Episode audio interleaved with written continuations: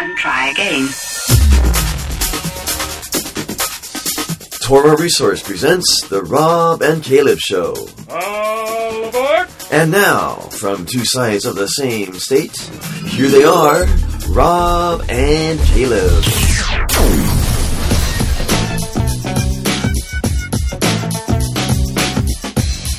Oh, what up and shalom. Welcome to the Rob and Caleb Show. My name is Caleb Hegg, and with me, as always, my friend, my mentor, my teacher, Rob Van Hoff. What up, Rob? Shalom, Caleb. How's it going, brother? It is going well. All right. Well, Baruch Hashem. Praise I, God. I have been extremely ill. My wife says that I shouldn't exaggerate. I feel like I've been extremely ill. My wife thinks that I haven't. Um, but I have not been feeling very good, and so if you uh, if you hear it in my voice today, like I am, uh, and also you know, sickness tends to make me a little bit more ornery. Uh, you know, I, you, Henri? I know, right? I, I I tend to fly off the handle a little bit more when I'm not feeling 100%, and maybe that'll come through in the show today. Um, and also, by the way, at the time that this show is being aired, if you're listening at uh, on Thursday at two o'clock p.m. Pacific Standard Time, then I should be landing in Edmonton, Alberta, Canada right now. We are pre-recording this show, and I will be flying out with my father to Edmonton to uh, be there, and and uh, my dad my dad's going to be doing some teaching up there, and so we're excited to see uh, the group that we. This is I think it'll be the third or the fourth time. I'm not I can't remember that we'll be up in Edmonton with this uh, with the same group. So we're excited to be up there with them, and uh, hopefully we'll have some. You know, my dad's teaching on prayer. One of his sessions is going to be on prayer. And I don't think I've ever heard my father teach on prayer before. I've picked his brain on prayer, but I've never heard him actually present on prayer. So this is going to be interesting for me while I'm up there videotaping all this. But yes, okay, let's get back to things at hand. Welcome to the Rob and Caleb Show. Uh, Rob, what's life like, man? How how's your week been? This week we've been trying to keep cool. You know, it's been real hot. Uh, you know, we in Spokane area we generally get four distinct seasons. Well, we're like full bore into the summer season. Yeah. This week we're high 90s, and into next week I guess we're going to be pushing 100. And you know, uh, we do have some trees that give us a little bit of shade in the evening, but boy, it, it gets real hot. We you know without air conditioning. And I, I've been taking the kind of running sprinklers on the patio to keep the concrete cool. It's kind of strange sounding, but uh, it seems to help a little bit. Uh, so Only in my, Spokane kinda, would my you- brain slows down in the heat. Only- It's- so you talk about being more ornery. You know, when you're uh, battling a sickness, I tend to. It's like I my brain dumps down a little bit in the, the heat. I have to really up my liquids. Only in Spokane would people water their concrete. You might be a redneck. Oh my word! And, you know, and it does, uh, what it does is because that this concrete, uh, kind of big concrete slab, is like our back patio, just gets pummeled with sunshine all day long, and it reflects up into the house through the the uh, glass in the doors and windows, and you can just feel the heat coming off that concrete, and it just holds that heat. So what I do is I go out and I'm not gonna lie to you. every once in a while, and it does. It really makes a difference. It cools it uh, cools I'm not. off the concrete. I am not going to lie to you. I thought you were joking. I thought you were making that up, but you're No. totally serious. and it's you know I, I come from a line of engineers and they they all recommend it i, I thought it was crazy i'm like Oh, man. watering my concrete okay. my dad actually suggested setting up one of those little sprinklers oh my gosh! You know they do that in Israel. Actually, I, so it's cool so cool water is running off they, they, the the concrete all day when I was in Israel, you know, they, there was like a drought there. They were like, "Oh no, don't use too much water." You know, like th- don't leave your faucet running. You know, take short showers because we have a drought right now. And then you walk outside and nobody's using a broom. Everyone was using a hose to hose off their their concrete in front. Anyway, okay. Well, uh, you know, last week we talked about what did we talk about? Oh yeah, it was a slew of different things. We just talked. We like we just reached into the to the garbage bin of society, also known as the uh, the, the internet. And we i call it yeah dump, dumpster diving dumpster dive. That's exactly what we did. We went dumpster diving last week. We talked about all sorts of stuff, everything from Mark Driscoll and Staley up to and through. I, I don't know. We talked about. do we have any are there any updates on those I don't, we, we don't need to get back into that but i was just wondering over the last week any Not new that information Not that I've seen. Now, I, I would think that uh, Staley's going to have, you know, his trial hasn't gone on yet, and Passion for Truth is, you know, bless their heart. I have I have good friends over at Passion for Truth. My friend David Wilber. Uh, now, I've actually never, I don't believe I've actually ever met Dave face to face, but I've seen a, a, couple of his videos on YouTube. He seems like, you know, and, and we're Facebook friends. We talk every once in a while. He seems like a really nice guy. And, uh, so you know, I we, we chat. I, I have I have friends over at Passion for Truth, but it, it sure seems to me like they're trying to do some some uh, damage control right now, and possibly you know, rightly so, so. Rightly so. I don't, I don't know whether or not Staley's still teaching or, or uh, what's going on with all that, but I can't imagine that he's having his uh, his trial yet. So I don't think we should be getting any updates for I don't know a couple weeks now. And of course Driscoll, ugh, man, there's a new scandal with that guy all the time. I'm I just I just wait you know, for the next scandal to come out. That guy should not be teaching at all. He should be taken out of any kind of leadership, in my opinion. Okay. Um, so last week we talked about all that stuff, and then we I, I threw out the the uh, you know the challenge to to send us things uh, you know that you wanted to hear us talk about. And I'm going to send that out again. If you want to hear us talk about something, then uh, send us an email radio at resource.com. And you can also follow me on Twitter at Caleb Hegg. There's two G's in Hegg. You can follow Rob on Twitter at Rob Van Hoff. There is two F's in Van Hoff. And uh, so we threw out the call uh, saying, hey, send us some topics if you want to hear us talk about something. We got one response. That's right, one response from our good friend Aaron. Aaron lives, I believe he lives south. He's like in Vancouver, Washington area. I think he's actually in Vancouver. Uh, I could be wrong. He might be in Portland. He's in that. He's in that area though. Portland's not far away from Vancouver. If, if you don't know what we're talking about, anyway.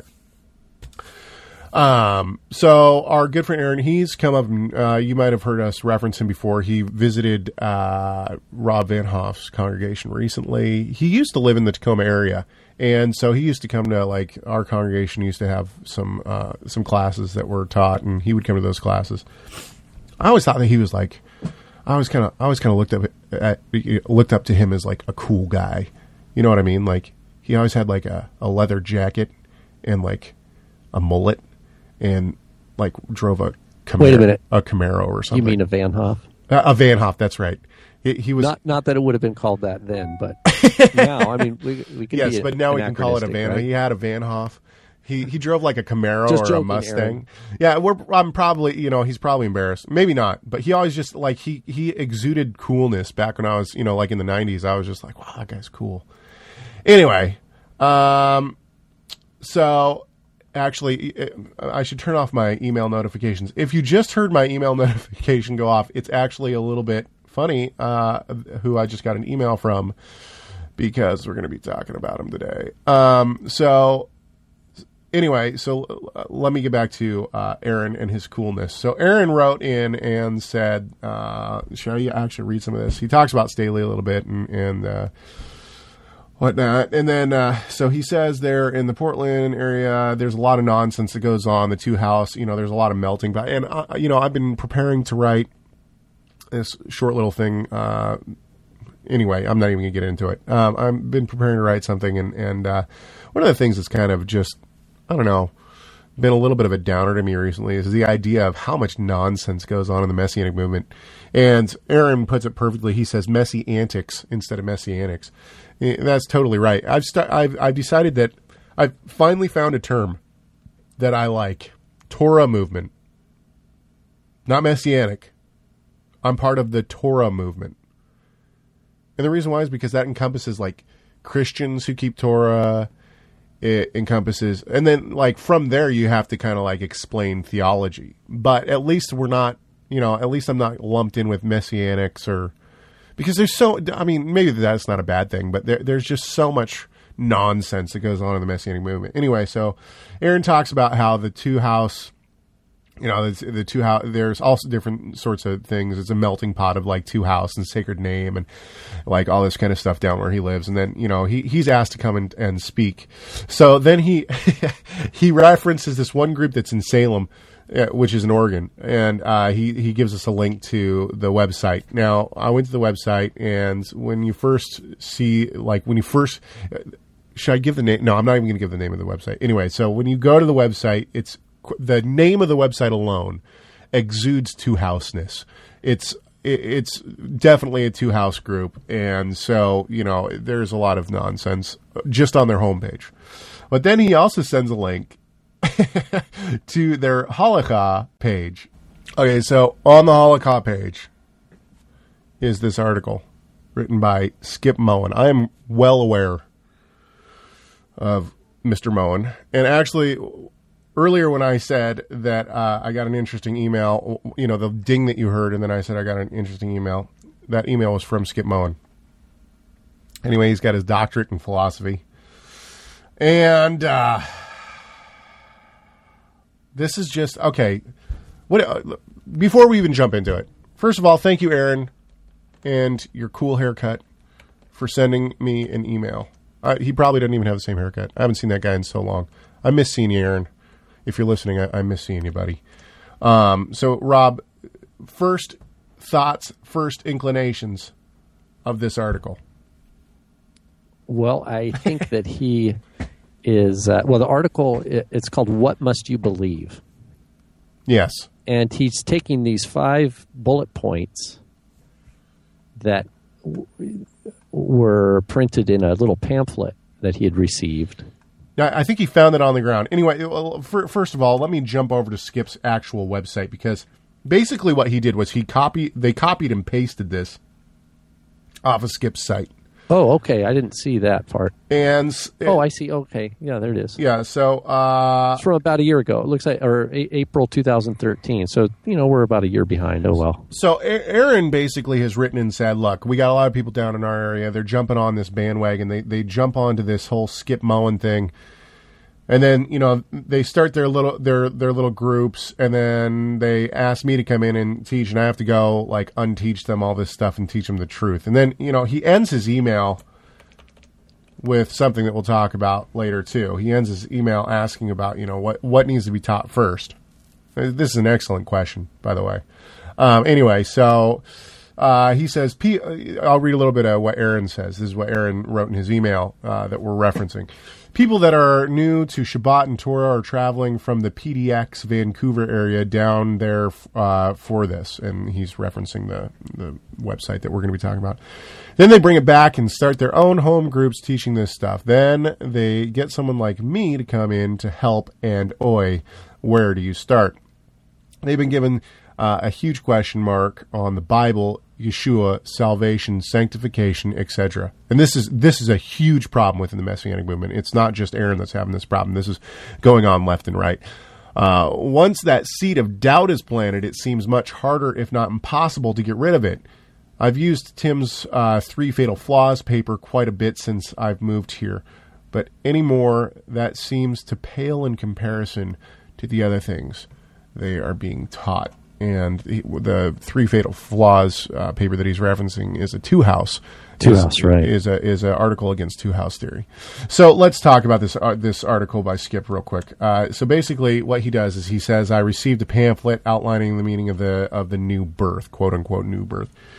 Um, and so then it gives these five points. I'm going to read these five points so that everybody kind of knows what we're what what he's talking about, what Skip's talking about in this article. Number one, the scripture is the word of uh, Almighty Elohim, written as set apart people of old, were moved by the Ruach HaKodesh, or the Holy Spirit, to be uh, studied, believed, and obeyed. Okay. So he takes issue with each of these. He's going Right. to take I- issue with every single one of these. Now, I actually, when I was first reading this, uh, this, uh, you know, his article, I thought these were his points, and I started to think to myself, okay, are these salvation issues? Do we believe that you have to, you know, can I guess one of the questions that first pops into my head is, if a person believes that the apocrypha is scripture, can they can they still be saved? I would say yes. I heard the other qu- question just was it two days ago. Someone asked, "Can I can I believe in Jesus and in UFOs and still be a Christian?" I, I never heard, I never heard that, but it was an honest question that someone like really sincerely was asking. So And, and this is basically what Skip says here, and, and maybe we should, uh, you know, he, he brings this point up, you know, uh, basically the idea is, okay, everyone who's listening, who's heard more than one of our shows, knows that I am a huge proponent of sola scriptura. I think it is essential. I think it's vital. I think it's one of the main doctrines that we need to rest our, uh, you know, rest upon. Uh, sola scriptura, saying that that the Bible, the sixty-six books of the of of the Word of God, uh, are the final authority for us, and that we we build our faith upon these books. So I am a huge proponent of sola scriptura. I think that, but but I guess the question could be posed: Do you think that it's abs- do you think it's necessary for salvation to believe in the 66 books of the Bible? You know, Luther said that uh, that the book of James was a book of straw, and there are other you know there are other reformers who took issue with other books, uh, but they still left them in there. Tyndale himself, uh, who I'm a huge fan of, I, I always really enjoy Tyndale's work and and uh, you know his story in general. Tyndale also thought that there were books within the within the 66 books that shouldn't be in there, uh, but he still included them in, in his Bible. And he did that for a reason. Why? Because he realized that uh, the voice of, of the masses throughout history had confirmed that this that these books were from God. Anyway, so beyond beyond that, uh, does a person have to believe that the sixty six books of the Bible are are are the word of God to be saved? I would say no. You don't have to believe that, but at the same time, uh, you know, it's again, it's one of those pull on that thread. Where does it end? You know, can a person be saved just by by reading the Tanakh, uh, the Tanakh or let's even say the Torah? Yeah, absolutely. I think they can. Uh, you know, the, I, I don't think that the, the there were obviously people in the in the Tanakh itself that uh, had true saving faith without having uh, the apostolic scriptures or without having all of the Tanakh or without even having the Torah in written form, like Abraham. Um, you know, Abraham believed in God and it was counted him as righteousness. So. Uh, do we have do, do you have to have a, a belief in the sixty six books of the Bible to be saved? I would say no. Okay. Here's here's an interesting point too: is that the question uh, that that Moen takes on this is completely different than the question I would ask. I mean, because the, the apparently the way he presents it here, what you must believe, is the pamphlet said, "quote five things that must be believed in order for one to be born into the kingdom of heaven." So, the idea that these here's a list of things that must be believed in order for you to be born into. Uh, I would take a completely different angle. You know, he does, it doesn't seem to be occur to him that faith, saving faith, is not a work that we do. And I say that again. I'm sorry. Maybe I missed that. Sa- saving faith is a gift Absolutely. from God. Absolutely. we, we we don't choose and i know that and maybe this is a place there's a basic um, hermeneutical orientation that mr moen has that's different uh, but fr- from uh, my perspective and i think torah resource perspective uh, pretty uniform on this um, that faith is a gift that bears fruit But we don't have anything to do with but it. we, but it, it's it's God who does the birthing. In other words, like, like it's not by the will of man or by the will of the flesh, but we're born of God. It's not something we choose for ourselves. That's absolutely right. now later we might once born and found in His faith, in the faith of the Messiah, we might look back and tell tell ourselves a story. You know, oh, I chose this or something, or somehow I'm choosing this. But uh, in fact, the way this is worded, five things that must be believed in order for one to be born. In other words, you must do this, this, and this. Right off the bat, I take issue with the same pamphlet that Skip Moen is taking issue with. However, on a complete, just I think that Moen just swings and misses time and time again. I think he's to, uh, he wants to say, he says, is it really necessary to believe that Scripture is the Word of God? And then he goes on to say, well, what does it mean to believe? Is it an intellectual assertion? So basically, what you're and saying, And then he says, well, what is Scripture itself? How do we know? Is it the Catholic Bible? Is it the Jewish Bible? Is it the Protestant Bible? Which one? Abraham didn't have the Bible, and he kind of he just it throws all this stuff on the it- table. it- you can tell that he has his doctorate in philosophy. Yeah, yeah. He, 'Cause it doesn't- just it leaves- doesn't- He, it's he not- asks a gazillion questions to try to pull the rug out. He offers no uh, direction. but the idea is that certainly not. One does not have to believe in the sense of there's no salvation. there's no salvational fruit to be gotten from someone saying, you know, I believe that these 66 books are, you know, that, that that's not a salvation element. That could be a declaration of where their, you know, devotion and that they believe that they are in fact inspired. So basically, you're you're, you're what But you're that doesn't produce. That's not. That doesn't result in them being born into the kingdom. what you're saying is, is that Skip has some good points here. In, other, in terms of you know, no, these aren't saved. But he, but Skip is not addressing the issues. What Skip is doing is, or maybe I should call him Mr. Moen. What Mr. Moen is doing is is uh, confusing the issue more and really just just uh, stirring up a, a hornet's ne- nest instead of answering any kind of. You know, a- answering, Right. uh, giving a good answer. Okay, let's let's. Well, and not, not only that, he'll say he'll say, "Well, what about?" Here's a sentence he says. Question: What about significant differences in the history record in Scripture itself? So now, what's now he's talking about Scripture, but we don't know what Scripture he's talking about.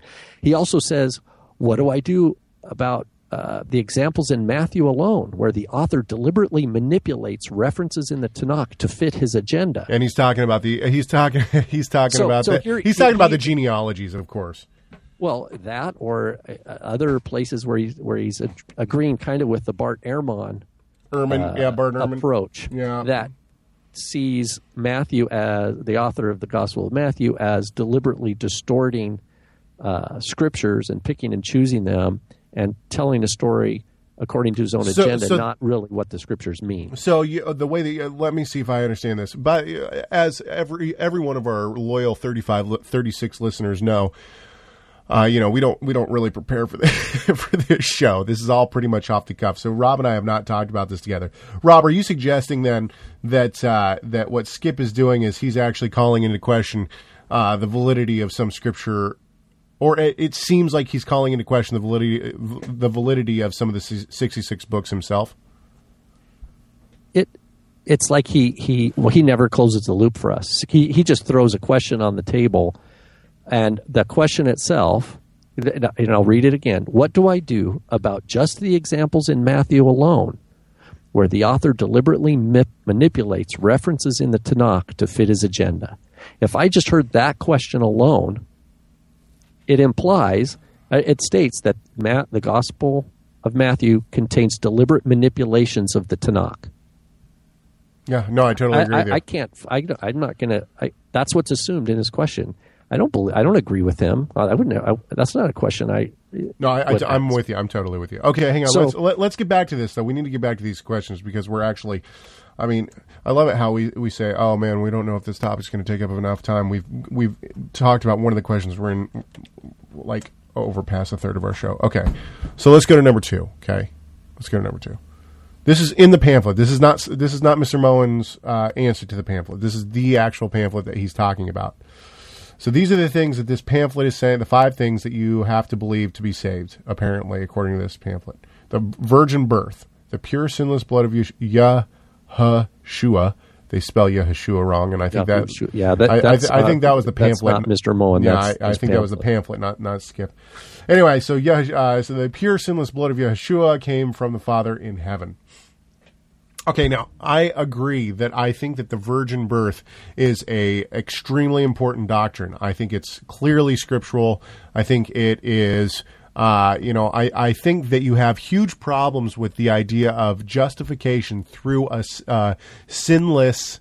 Uh, basically, you know, if if Yeshua was born from a and had a, a human father, then he automatically has sin attributed to him so he wouldn't be a perfect lamb that could that could die uh, that could you know die for the sins of others because he already has the sin of Adam attributed to him. The fact that Yeshua was born of a virgin, i.e., that God was the uh, you know God was the father, that means that Adam's sin was not handed down to Yeshua, therefore he can be a spotless lamb. Without that, you don't have a spotless lamb, you have a lamb that's blemished. And so to take away the idea of the virgin birth, you do have huge theological issues. Would I say that someone's not saved because they don't believe in the virgin birth? Uh, I would never say that. That's that's uh, that's definitely not up to me, and, and I just don't. I don't think that we can. I don't think we can use categorical statements like that. That a person can't be saved. Uh, if- you know, you understand what I'm saying? Are you you with me on that?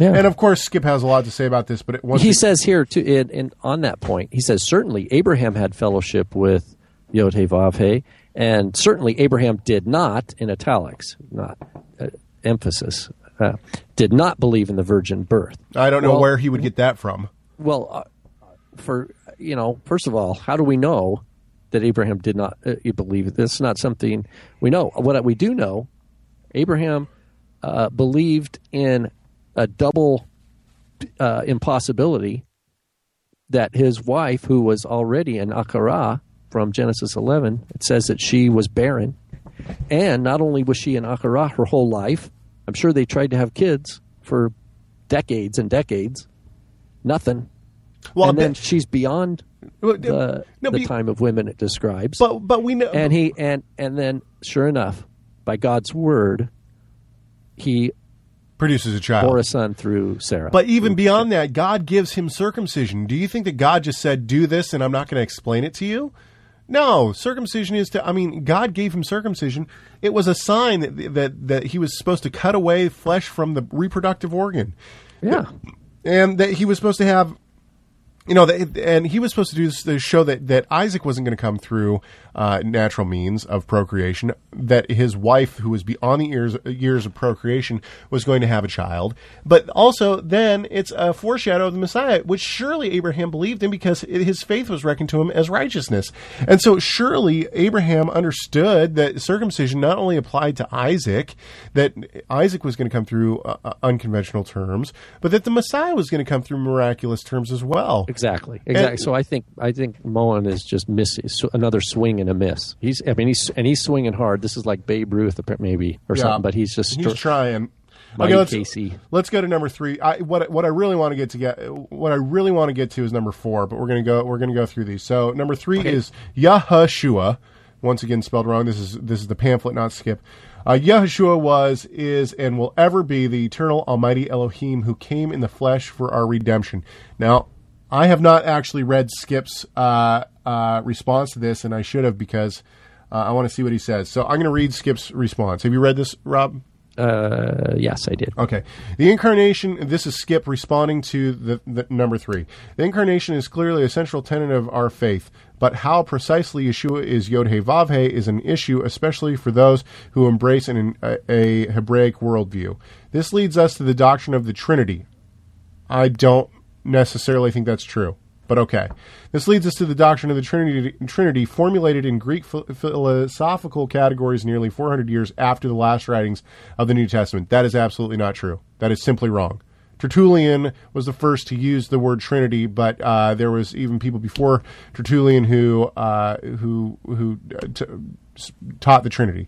What is implied in this third requirement should not take us to the to a doctrine that would be unrecognizable by any Jew in the first century. There is no doubt that hundreds of first century Jews believed that Yeshua was divine, but how that occurs is not clear, and the doctrine of the Trinity doesn't make it any clearer.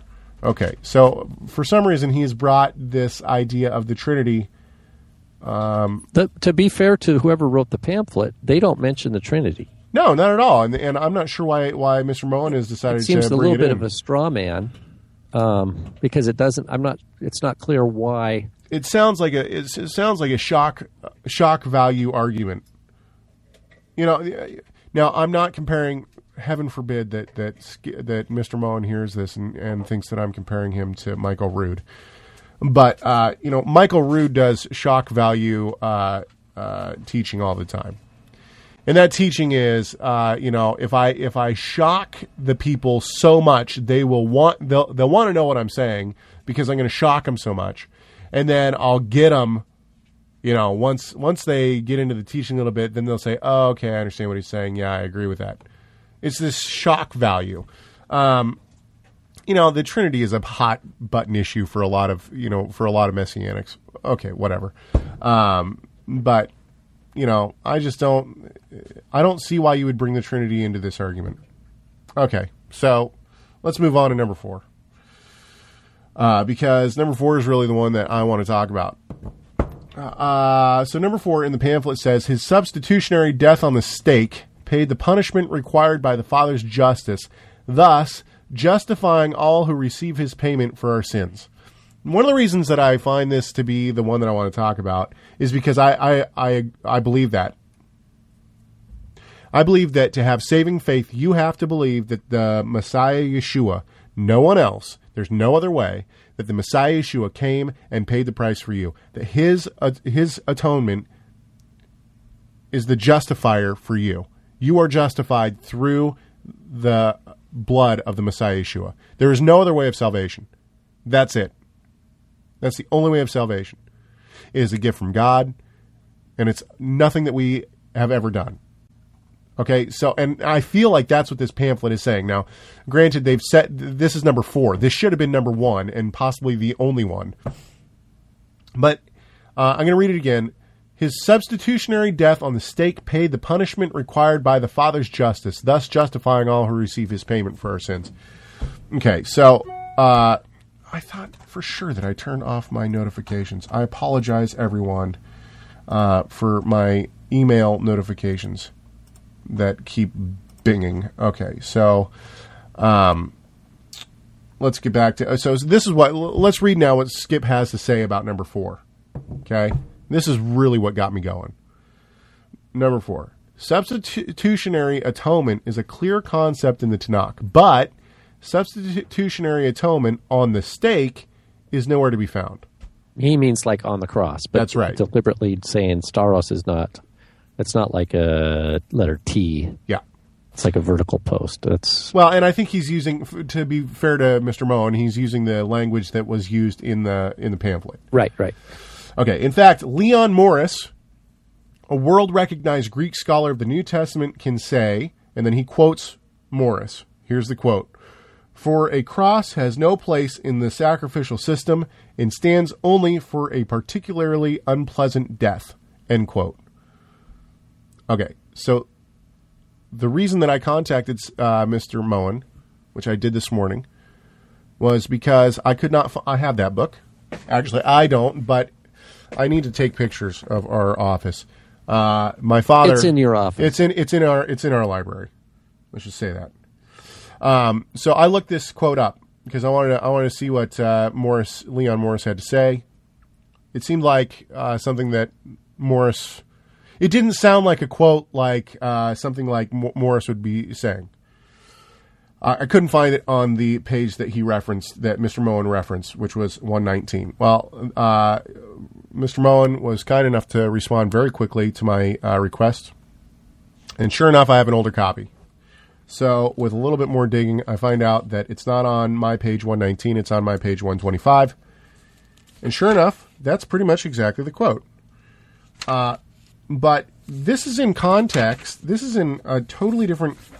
I would argue that this is in a totally different context.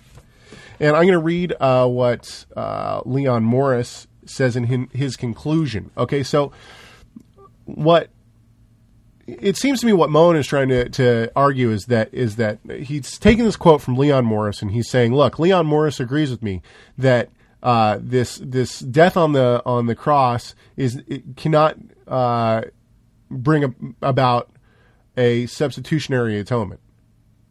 Okay, so this is what Leon Morris has to say in the conclusion. This is after uh, the quote in question. He says, Thus, it seems tolerably certain that in both the Old and New Testament, the blood signifies essentially the death. It is freely admitted that there are some passages in which it is possible to interpret the blood as signifying life, but even these yield a better sense and one which is consistent with the wider biblical usage if understood to mean life given up in death.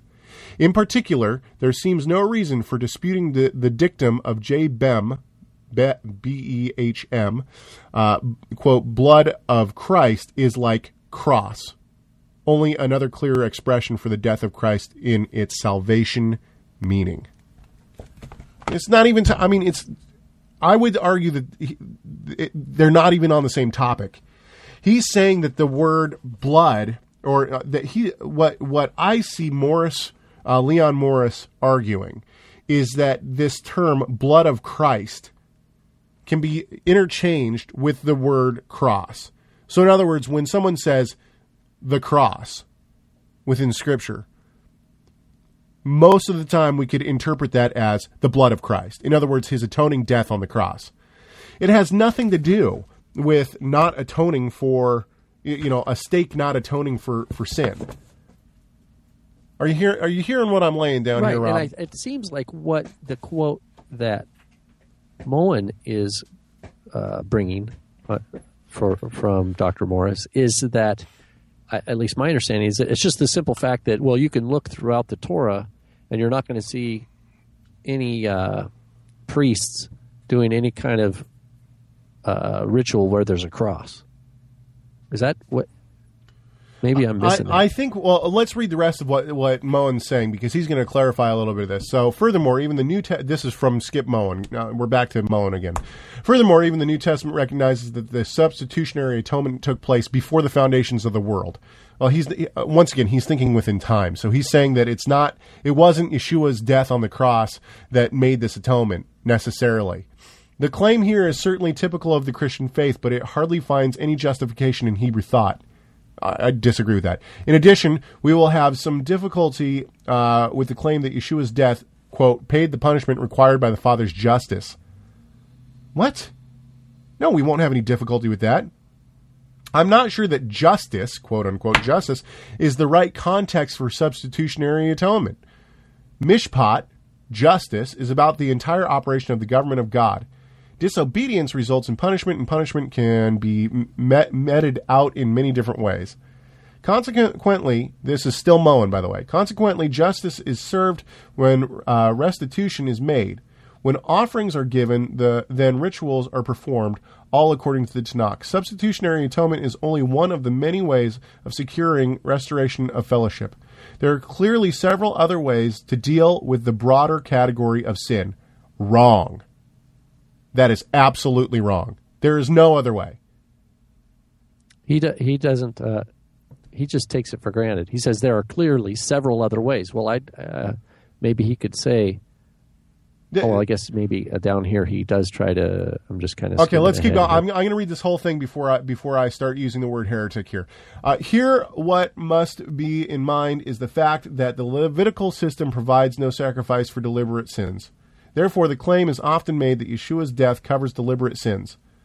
But this leads to other problems with scriptural claims. For example, Micah recounts God's own words about what is required in order to restore fellowship, and there is no mention of substitutionary death among the three things Micah reveals. And he's talking about Micah 6 8.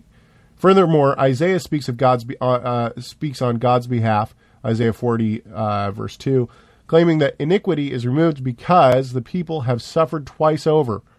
Again, there is no concept of substitutionary atonement pre- present here.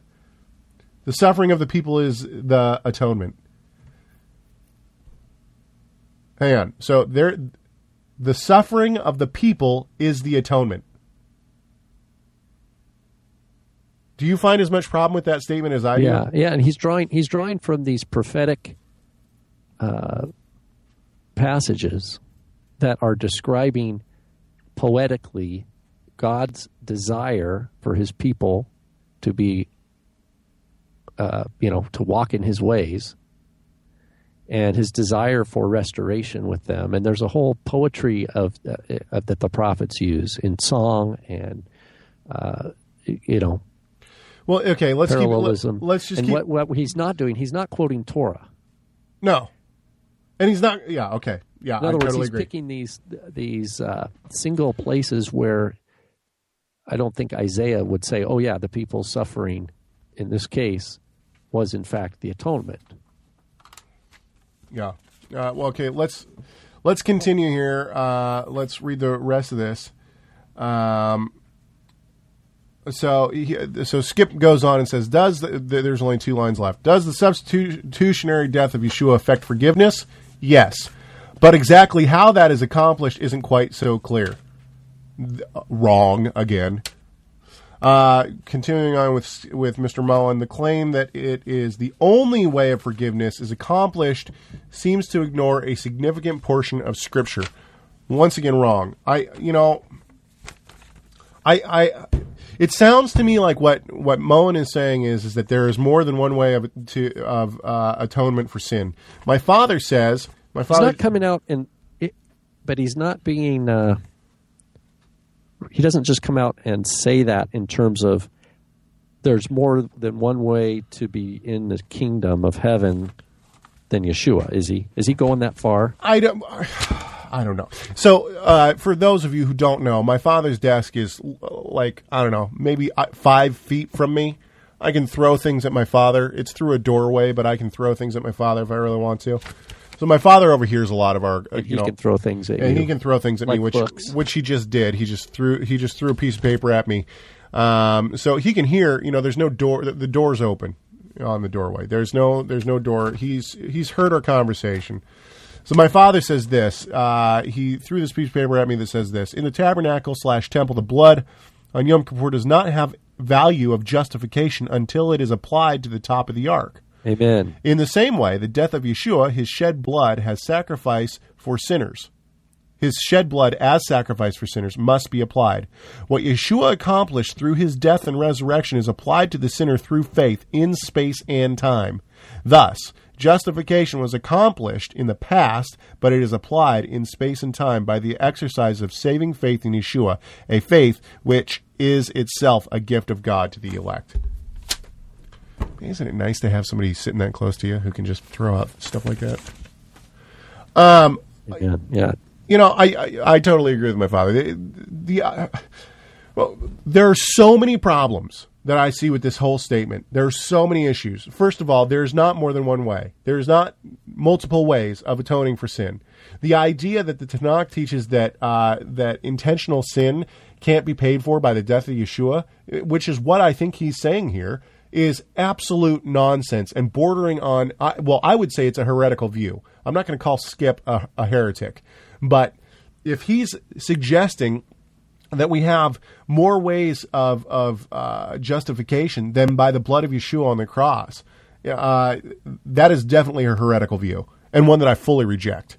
It, it's it's vexing, quite frankly. Um, and beyond that, it just seems like he's being very vague. I mean, do you have anything else to say about that? Well, it's just we- just to repeat that the last lines that you read. He says, "Does the substitutionary death of Yeshua affect forgiveness?" Yes, comma.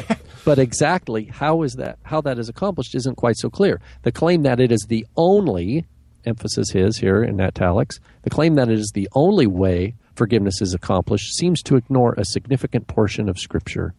So he's saying that that Yeshua's yes, Yeshua's death is substitutionary. It seems like he does affirm that, and that it does affect forgiveness, which means he must lean Calvinist. It's not a uh, for that if he really holds to that wording that it, Yeshua affects forgiveness. That means Yeshua Yeshua shed blood accomplishes something real, not uh, potential.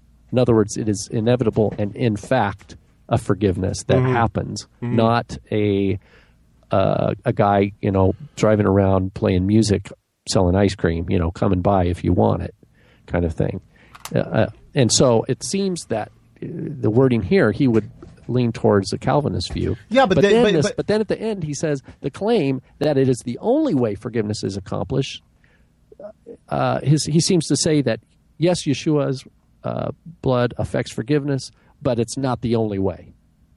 yeah, exactly. And uh, and I'm like, okay, uh, so is he? This kind of reminds me now of the places in kind of messianic Judaism that are really trying to uh, do their best to be accepted, whatever that means, by uh, greater Israel, whatever that means uh, to say, okay, you know, somehow they you you don't have to believe in Jesus, really. I mean, if you're just doing the Torah and it looks like you're looks like you're pious and you love God, then just keep doing what you're doing. Look, this is this is one of the big issues that I see with messi- with the messianic movement right now. And this is one reason that I like the the term Torah movement instead of messianic movement.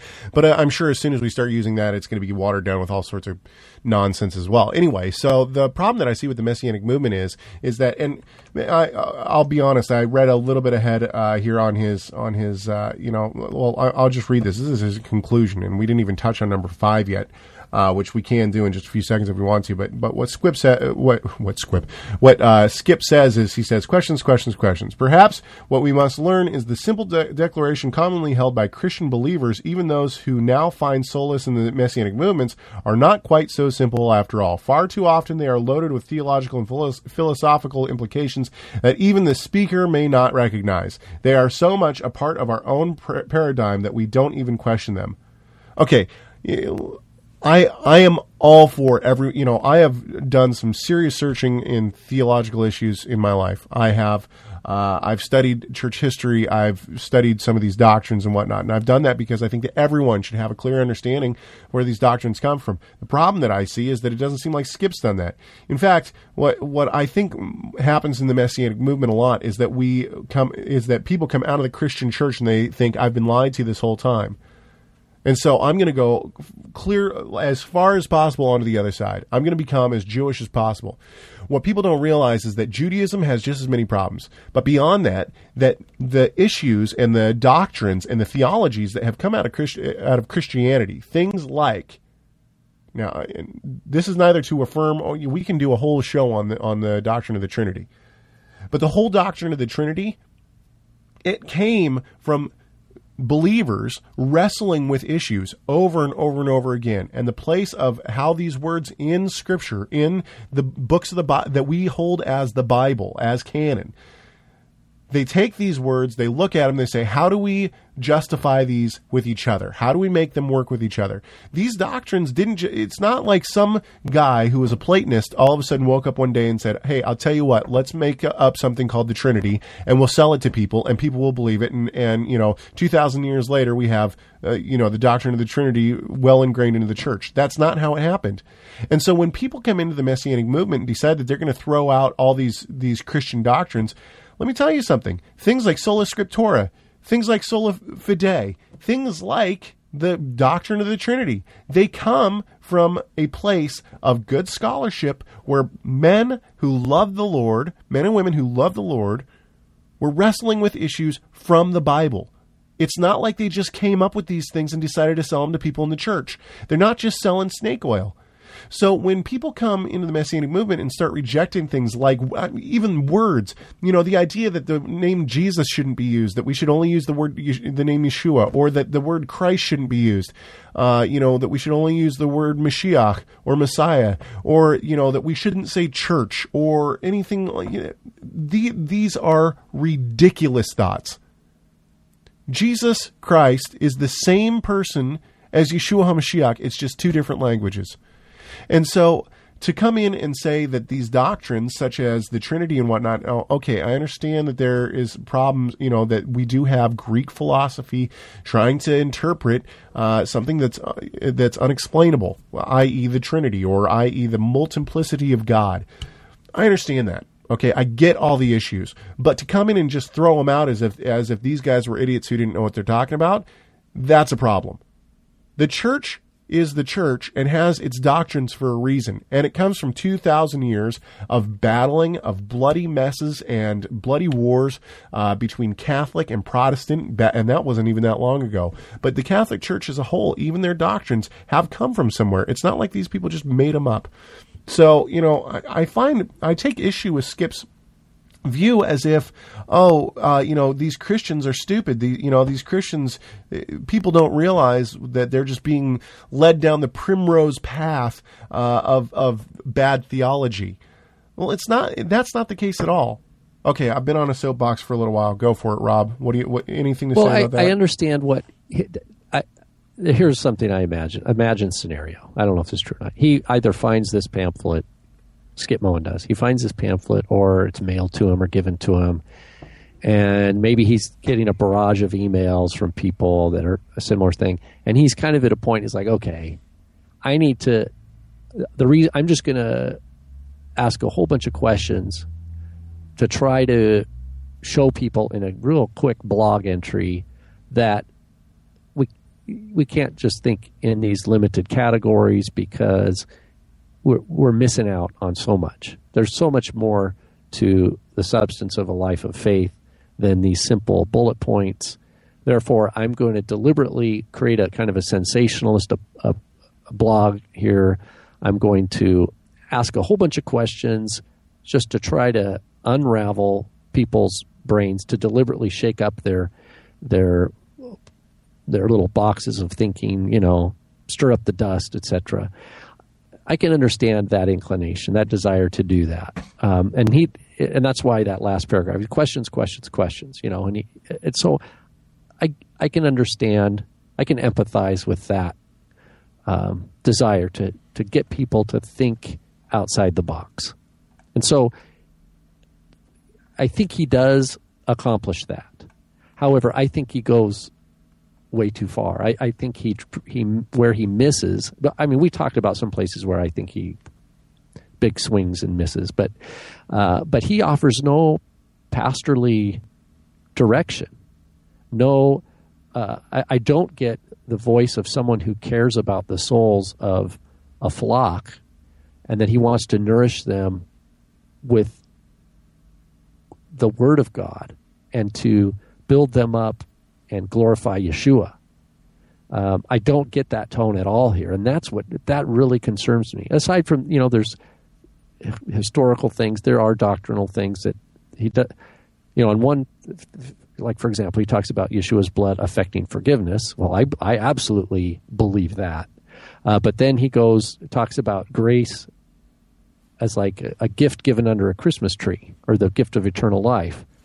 Um, well, I do believe it's like a gift. Well, would I say under Christmas tree? No, but I believe it's a gift. Well, yeah, and so and um, you're, you're, you're hitting on the on number five, and and basically, uh, you know, maybe we should read this because he he leaves this. You know what you're talking about right now. He he, he is like it comes to a head in in uh, number in his response to number five, and basically, uh, you know what what Rob's saying now about how he he just kind of leaves these things open ended and doesn't try to give any, uh, you know, he doesn't he doesn't give any help to anyone who's who's searching here. It says number five. Uh, this is from the pamphlet. His resurrection gave us eternal life, sealing to us the justification purchased by his death.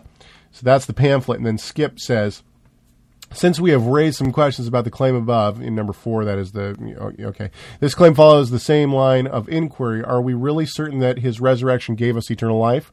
Certainly, the resurrection is the basis of the claim of authority given to the Son, and it is the guarantee of the first fruits. But does, but does the resurrection give us eternal life? Is eternal life a possess, possession that we have been given like a gift under the Christmas tree? What does it mean for Yeshua to say life is in the Son if his resurrection grants us some kind of spiritual possession? There is no doubt that the resurrection is crucial. Paul tells us, tells us that if it had not happened, our faith is in vain. But what exactly did it accomplish? What is the purpose of the resurrection? If forgiveness is accomplished in the death of the Messiah, then why should we claim eternal life requires the resurrection? That's where he ends it. He gives no answers. Right. He's just he, it's a shotgun approach. He's just like boom, boom, boom, shooting uh, shot all over everything, and it's not. There's no in this. You know, I don't know. I'm not familiar with any of his stuff. This is the only thing he's written I've ever read, so it's totally not on my radar until today. Uh, I'm just saying that in this blog entry alone, he's venting and using the shotgun approach, and I think people uh, are not edified by this kind of thing. I think they need uh, they need the word of God. You know. Well, I, you, once again, you know, he's being vague, but I'll tell you this: I, whether Skip's saying it or not, I'll tell I'll tell you this, ladies and gentlemen, if you believe that there is another way of salvation outside of the death, resurrection, and ascension of the Messiah Yeshua, then you're lost. That is a heretical view. It is anti-Bible. It's anti-Torah. It's anti apostolic scriptures. It's anti Yeshua. Our salvation comes through the death, the resurrection, and the ascension of the Messiah Yeshua. End of end of discussion. That's it. If you disagree with me, shoot me an email, radio at torahresource.com. I want to quickly jump back to our good friend Aaron's uh, email. Uh, so he says, Is Sola Scriptura the beginning battle cry? Do we try to erase the doubt of the scriptures to then move on to the person of Yeshua? Or do we start with the person of Yeshua and the correct understanding of salvation and then worry about Sola Scriptura later? Then again, how can you have a dialogue over the person of Yeshua and salvation without Sola Scriptura? It's a mess. That's an excellent question. It's a very good one. And I think that the answer to that is that it depends on your audience. You know, if you're talking to people who are uh, who say who claim to have a a faith in the Messiah Yeshua and and uh, you know are justified because of the work that he's done on the cross. If you're talking to that group, then sola scriptura is where we have to start.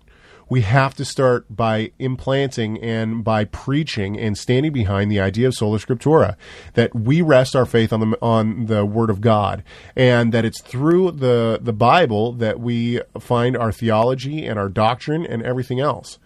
Uh, as soon as as soon as someone says I believe in Yeshua, but and then you know questions of sola scriptura come up, uh, then they're going to have some huge huge problems with anything that they're talking about.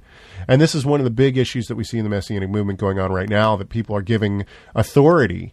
Uh, divine authority to the rabbinic texts. If you're talking to someone, however, who doesn't have a belief in the Messiah Yeshua, um, then you know obviously it it uh, I, think it's a judgment call on your on your part. We have to decide. Okay, uh, would this person, you know, and ultimately it's it's up to up to the Holy One to uh, you know we throw the seed on the ground and He's the one who comes along and waters and and uh, grows up that seed. Um, but if a person doesn't believe in, in uh, that Yeshua is the Messiah or or in uh, the atoning work of the of the Messiah on the cross, then does it really matter whether or not they believe? You know, where do you start? Do you start with that, or do you start with the sola scriptura? What do you think, Rob? Yeah, that's a tough one. I think that there's for the for the newbie, for the new believer. I think the, the where you start is you sit them down, you say, okay, this is not Starbucks drive through. This is not. This is uh, not Burger King. You don't get it your this way. This is not Taco Bell where you, you pay, you know, whatever, and then you drive through and you pick up and you're gone. This is that's not that's not where we are here, you know. And so there's and there's many facets uh, over the lifetime of the believer where they mature in different areas. Yeah. And the education and growing in, in knowledge of the Word of God is an important part of that mature, maturing process. And then it's never ending. It's not like you're going to arrive someday. You know, some of the, just to kind of paint, and it's not, you know, it's like the song "I Never Promised You a Rose Garden." You know, it's not, it's not all, uh, it's not easy. It's not, you know. Yeshua said, you know, narrow is the way, and few find it. Well, why why does he say narrow is the way, and why why the wide path is to destruction, and many are on the wide path. I mean, there's some sobering orientation I think that uh, is important to to bring up front.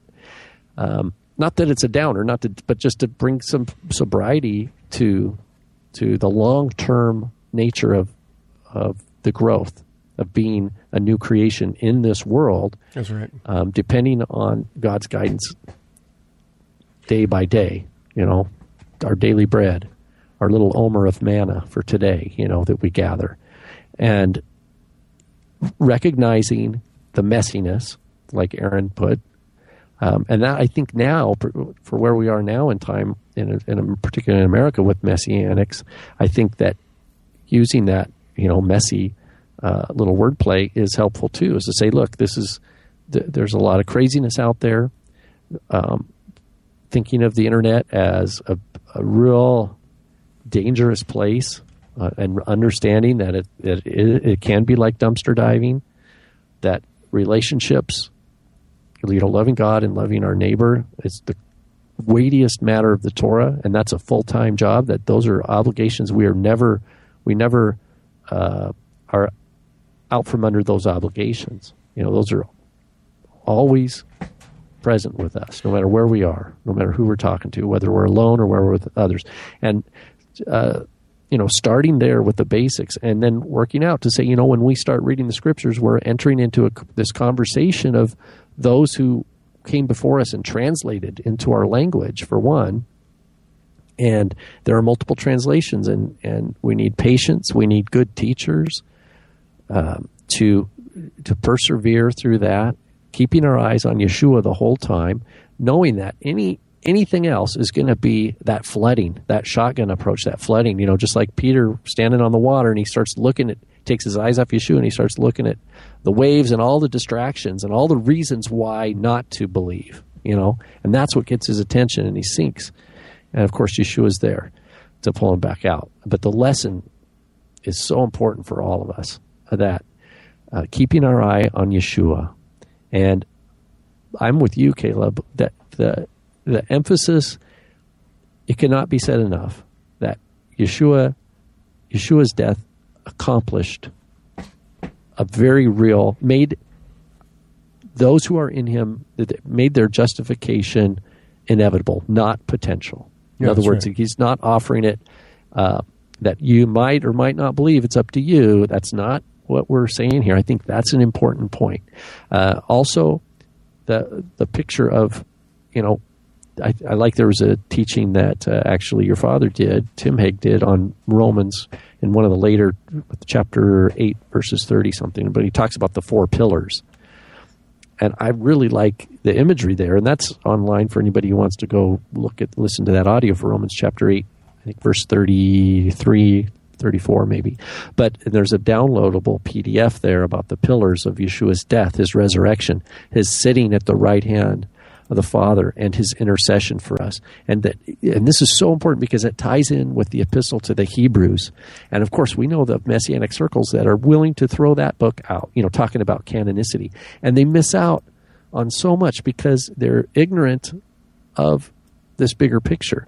So now, does it mean that someone who isn't clear on these details does it mean that they're automatically it's evident that they're not part of the kingdom? No, that's not what we're saying at all. Because God knows the hearts of men, and and um, you know, if you look at me, my you know faith 10 years ago or 15 years ago 20 years ago you know that's that definitely didn't represent me as a living tree growing and learning and being pruned you know so we also want to extend people that benefit of the doubt that we're all works in progress and that, that we're always learning and growing. But there are these places like the, the epistle of hebrews you know like there are some people out there that just because of where they are where what who their teachers are they might walk around. Yeah hebrews doesn't belong in the bible. Hebrews doesn't belong in the bible. They might be firmly committed to that but they don't know greek. They've never read you know all they've heard is what they've been told. And so i think it, it, we need to learn how to interact with someone like that who might just be ignorantly uh, spewing out what they've been told um, but on the other hand you know, it's it is important for those of us, you know, to much, uh, who, to, you know, to those who much have been given, much is expected. Um, to those of us who have, well, you know, believe we do have uh, a an interpretation or way of explaining the scripture that is true to the whole of the scriptures. The Epistle of Hebrews, I'm talking about now, with respect to the the Torah. It's not in in uh, conflict with Torah, as uh, I think Monte Judah suggests. Neither is the epistle to Galatians, as I think he also suggests. Um, rather, we just need to study these things out and be able to get the word out, explain how how we are to understand th- these letters of Paul or the epistle to uh, the Hebrews. And the picture is beautiful. The picture is what Yeshua did for us, what he suffered on our behalf out of, it says, the joy set before him. He endured the cross. And not only that, he intercedes for us right now. And that just blows my mind. I mean, that he's ever lives, it says, to intercede. I mean, it's a it's wonderful, glorious uh, uh, exhortation that the Epistle of Hebrews is, and encouragement in the Scriptures totally uh, as a whole. Um, that I, I think we need to cast that vision, you know, as much as we can. You know, I've kind of been rambling a little bit here, but to those new believers, just speaking to that very important question that Aaron has is like, how do you, when someone's been through the blender, you know, they've been, they're all dirty from the dumpster diving, you know, that they've been doing on the internet, and they're full of these different ideas. I think the best bet is to sit them down and to get them out of that freeze dried instant answer. Uh, I, I, need it right now mentality. Mm-hmm. Well, you know, uh, no, I, I, totally agree with you, and uh, I guess, you know, um, I guess you know we just gotta the idea of sola scriptura and and then uh, what what do we pre what do we teach first? You know, back to that idea. Uh, I think I think that they're kind of wrapped up in in one. You know, if a person says they believe in the blood, you know, in the in the atoning blood of the Messiah Yeshua, uh, but don't believe in sola scriptura, well, then you're going to be able to nail them in different uh, theological issues, and uh, their their theology is going to unravel. Uh, eventually, going to unravel in front of them. Um, so, the, in a, in a way, they go hand in hand, and we got to teach both of them. So, uh, but uh, we're out of time for the day, for today. Um, join us next week. We have no clue what we're going to talk about next week. Maybe we'll talk about gematria. yes. Uh, yeah, and a huge, huge, big thanks to Mr. Aaron uh, for for sending us this email and for uh, giving us a great topic to talk about. If you want to uh, send us an email and give us a topic to talk about, do so by emailing us radio at torahresource.com. And since uh, Aaron, I remember you as the uh, you know the cool guy with the uh, with the Van Hoff and the I don't know what you drove, like a Camaro or a Mustang or something. Eh, for all those cool guys out there that were cool back in the 80s and 90s. Uh, I'm going to take us out to a little bit special music today, not our normal uh, out music. Uh, so this is for all you cool guys out there. Uh, it, once again, if you do have a uh, topic for us, send it to us, radio at torahresource.com. We like to talk about anything that glorifies our great God and Savior, Yeshua, the Messiah.